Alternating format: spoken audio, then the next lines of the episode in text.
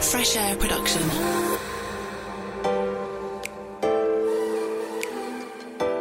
Hi, and welcome to Fresh Ears. I'm Neil Cowling, the founder of Fresh Air Production. We make podcasts for brands large and small, and in this series, we speak to our producers and clients to dissect the work we've done in the hope that it's useful to other people who are looking to create a podcast series for their brand. And clients don't come much bigger than National Grid, the organisation responsible for distributing gas and electricity across the UK and parts of North America. Their podcast series is called The Clean Energy Revolution, and Series 1 is hosted by Helen Skelton. We explore the huge schemes and innovations that will help us all move towards clean and renewable energy systems with the aim of achieving net zero by 2050. If you're thinking about getting a car, the next thing you should do is get an EV. And that's a huge chunk of your own carbon emissions gone. In about five or 10 years' time, people will start talking a lot more about low carbon heating uh, and zero carbon heating. And when they do that, you should choose a low carbon heating system. And if you did those things, then we will get to zero carbon, we will fight climate change. So, why would National Grid create a podcast? Joining me to talk this through is Mark Goss, the Group Brand Manager of National Grid, and our very own Catherine Kerr, Senior Producer here at Fresh Air, who's been running the podcast production. Hi, both of you. Hello. Hello. So, Mark, let's go from the top. National Grid is an organisation that I think we all know of, and we probably know broadly what National Grid does, if not exactly what National Grid does. So, why would an organisation like National Grid decide to make a podcast? What were you trying to achieve with it? Uh, well, I think there's probably a number of reasons, but um, a, a, lot of it comes down to wanting to engage a, a wider audience, both the general public and our more specific stakeholder groups, which are, you know, industry, uh, regulatory, people that are interested in energy and climate change and, and the impacts of climate change. I say we all probably think we know roughly what National Grid does, but is there a a communications challenge that most people actually in real life don't know what National Grid do or don't know the full extent of what you do? Well, I think most people know that National Grid is something to do with um, electricity, and um, you know, a number of people something to do with gas that, that, that were involved somewhere, both in the UK and the northeast US where, where we operate.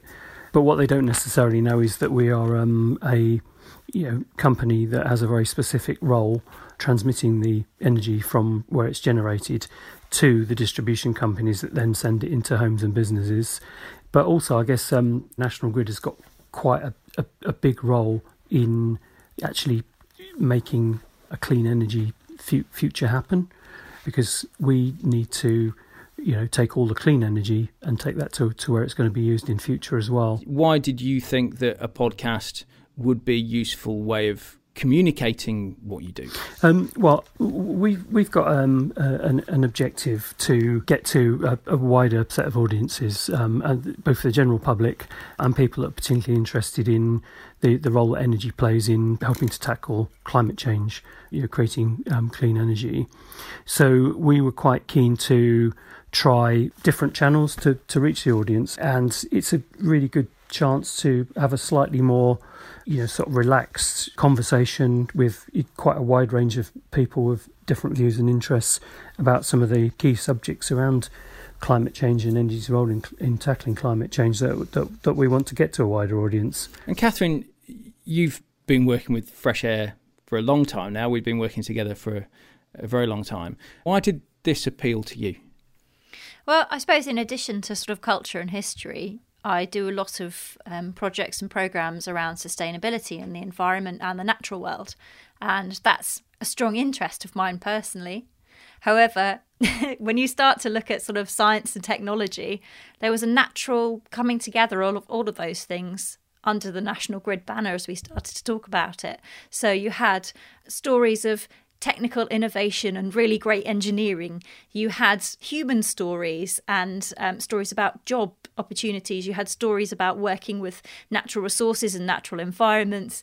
And the energy story actually connects all of those things. So it was actually a, a really great match in terms of my personal interests and in terms of bringing together some really interesting subject strands that have some really diverse audiences, as Mark suggested there. It's a big old topic, isn't it? National Grid's obviously an enormous organisation. Sustainability, full stop, is a massive topic. How much did you have to learn about the organisation before you could start making a podcast for them? Oh, it took me a long time to get my head around it because, yeah, as you say, there's an enormous remit there. The responsibility and actual kind of the role National Grid plays is very much as an enabler of many of these different things coming together. I mean, the course the course of the series was gradually to layer up information to a listener who may have an interest in science, tech, environment, energy, politics, all of those things, but not have a specific knowledge of how energy plays a role in that story, in that mix. And so uh, we started with the basics, really. National Grid were amazingly generous with their time. They've, they're a big organisation with some very busy and very important staff, but actually, the top dogs made time to share information and, and make sure that I understood it from a very, you know, pedestrian starting point as well. Very much taking the viewpoint that we want to not leave a stone unturned in terms of how we explain these ideas. And we started with a very clear brief of leading up to COP26. We wanted to focus on these four main goals that National Grid was going to talk about there as well, that were going to be important on the, the national stage and the international stage and in conversations at COP.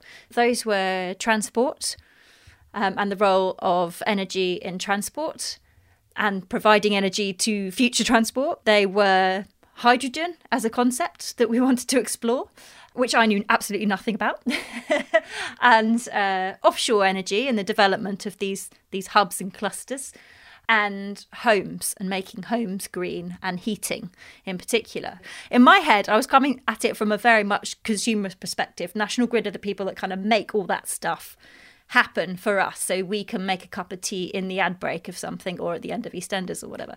It was a huge challenge to get the head round all the different concepts and the responsibilities of this international organisation, because obviously Grid operates in the Northeast United States as well.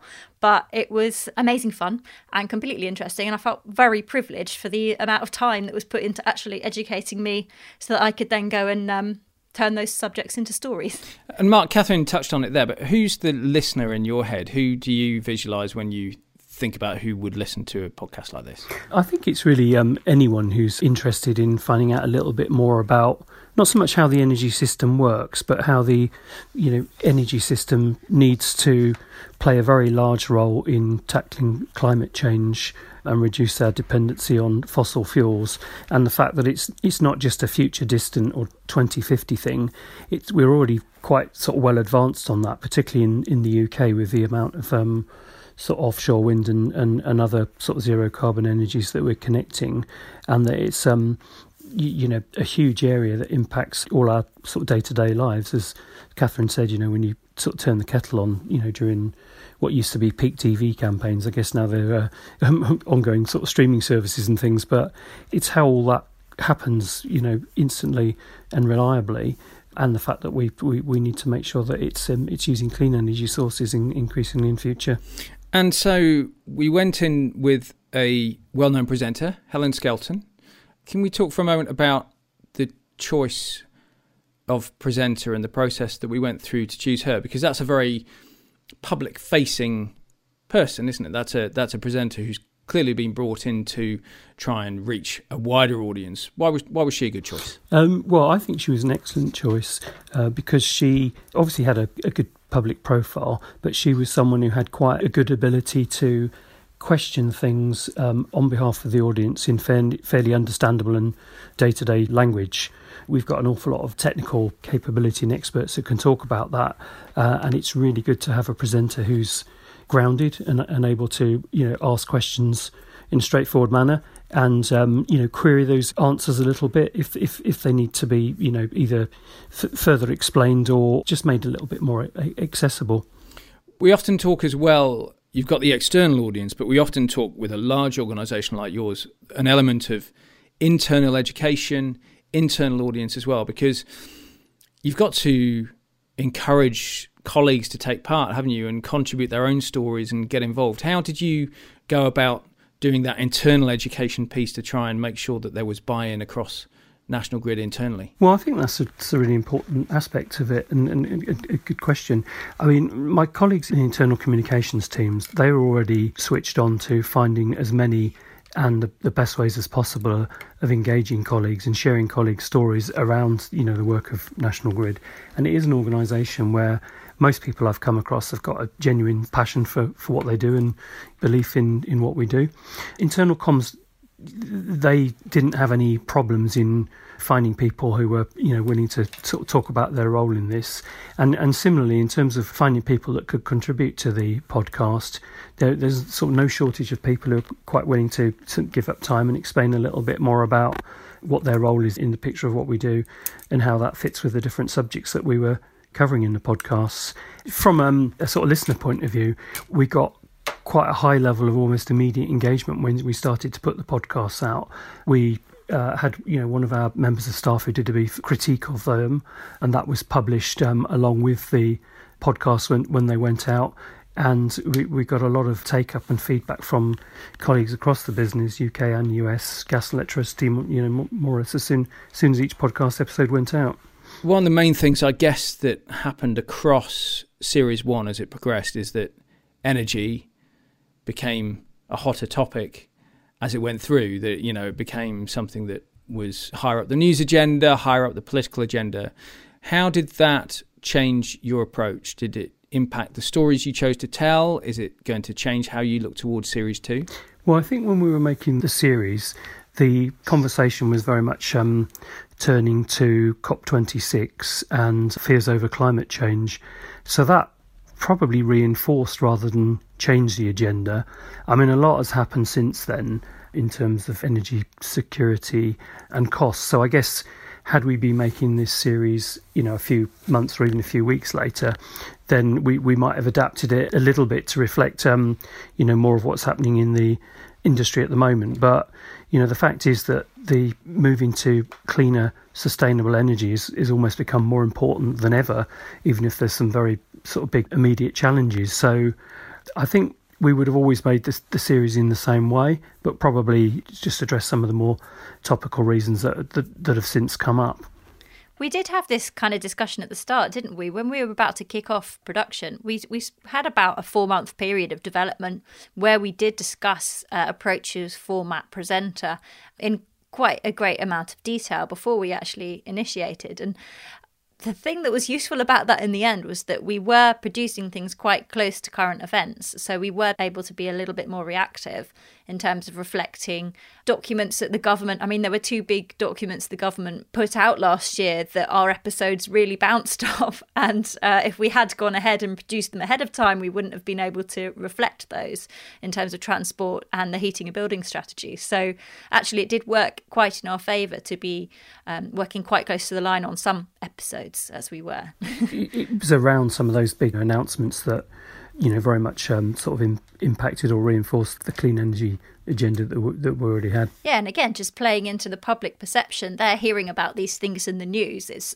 really much more useful for them to have a podcast that pops up on the topic then, rather than three months out or something. It's funny, isn't it? Because we talk about podcasting as a place where you can do in-depth topics and you can go with a nuance that's difficult to do in in news media, for instance, and you can spend more time thinking about things. But still, these issues are so huge. You know, the, the, the future of the energy system is such an enormous topic. Catherine, as a storyteller, what's the how do you break that down? Is it about finding people that you speak to that give it a human edge? Is it about breaking the stories down into smaller chunks? How do you go about that? We started with a rough approach of wanting to look at each topic on three tiers the big top level being the global impact of how such and such issue was relating to climate change and carbon emissions, greenhouse gases, all that. The middle bit being what we do as nations, as countries, as businesses, with technology, and then the closest level being the human story. Although it can be a challenge, that can be the most challenging thing to find individuals who can speak from personal experiences. There are people who are willing to speak to us who are working in the space. Say, look at heating, for example. We spoke to a heating engineer who's made a YouTube channel just out of all the questions he gets asked, who could talk to us about the questions customers are asking every day when they're making decisions about what to install in their homes and um, actually debunk some of the myths and provide information that's really useful to everyday people. So, kind of having that human approach to it, that's the way we wanted to tell the story. And, and Mark, that must be a challenge you face all the time when what you do is so complex. Does does the podcast perform a, a unique role now in your sort of comms armory at National Grid? Where, where does it fit into the, the suite of tools that you have? I think it fits in um, really well. I mean, in terms of suite of tools, we've you know, from an organisation that probably wasn't is is very very well known amongst the public, but actually what we do in, in, in any level of detail is probably less known.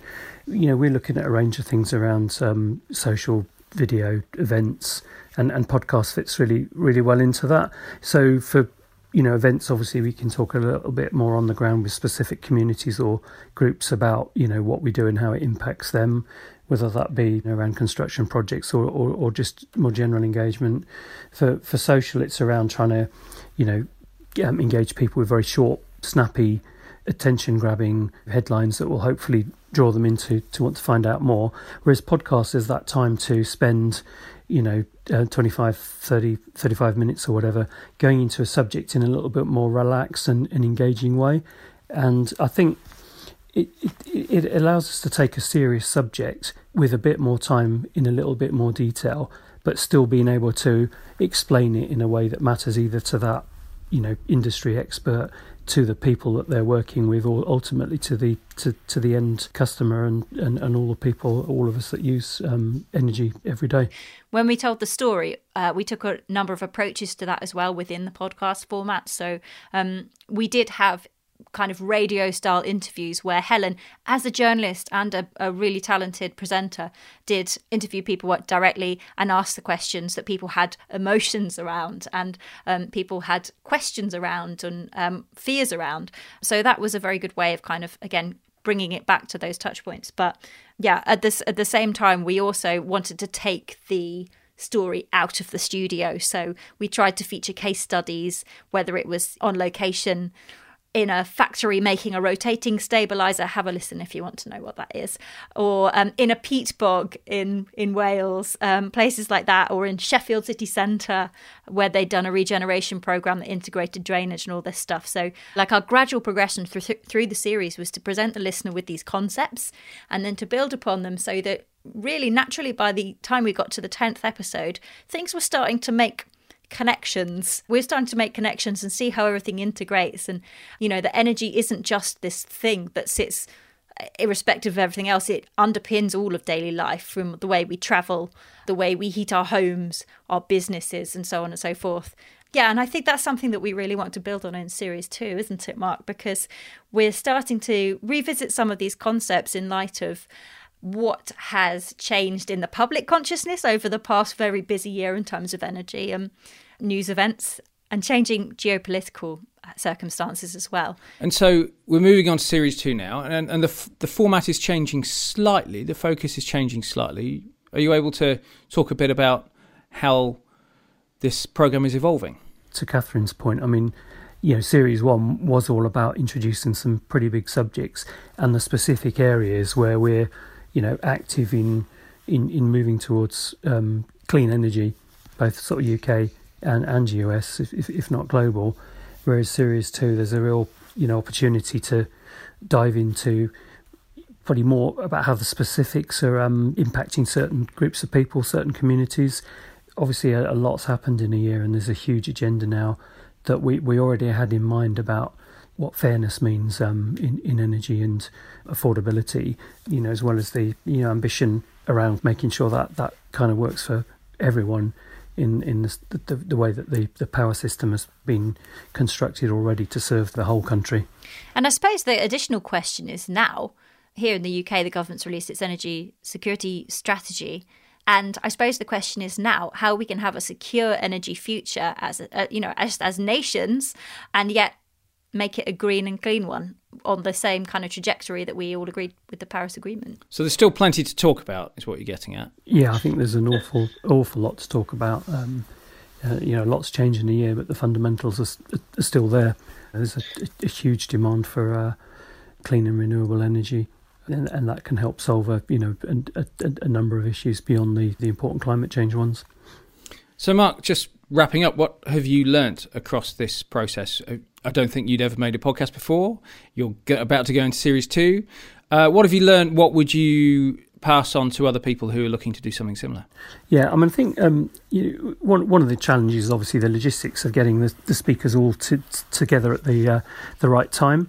But in, in practice, it's worth the little bit of extra effort that might be involved in that because there's never been an issue with speakers um, having to be persuaded to take part. There's always been plenty of volunteers internally and externally. It's more just the the extra bit of logistics to make sure that they're not all on holiday at the same time, and you, you, we, we we've got them all you know prepped a little bit for what we want to talk them about without trying to put words into their mouth, and um, you, you, know uh, sticking to quite a, a, a rigid timescale so that the listeners know when to expect the next episode. Yeah, regularity and frequencies. Yeah, something we bang on about a lot. Catherine, I know it's a series you're very proud of. What What are your thoughts as you go into series two?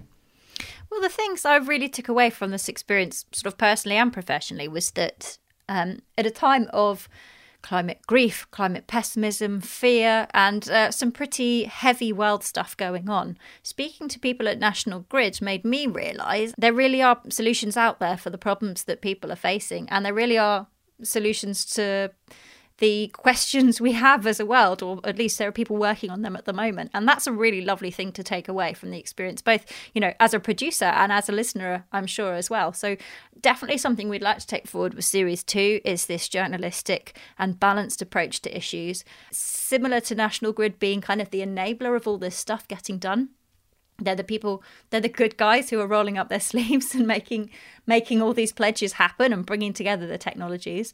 I think it would be nice uh, to be the enabler of knowledge. I don't know if you agree mark but the enabler of knowledge and understanding and perhaps a bit of hope in the public going forwards that solutions are on their way if they're not there already. And it's just making you know bringing a lot of different moving parts together to make it happen. Yeah, I'd agree. I think that's really important because when we were going into um, COP26 as one of the sort of principal partners or sponsors, we, we were really keen to concentrate on what is already happening and what big things need to happen to bring clean energy to everyone, knowing that you know a lot of people have real concerns around climate change, but there is actually an awful lot going on to tackle that already. And that's not to say that these aren't you know huge issues for society and everyone.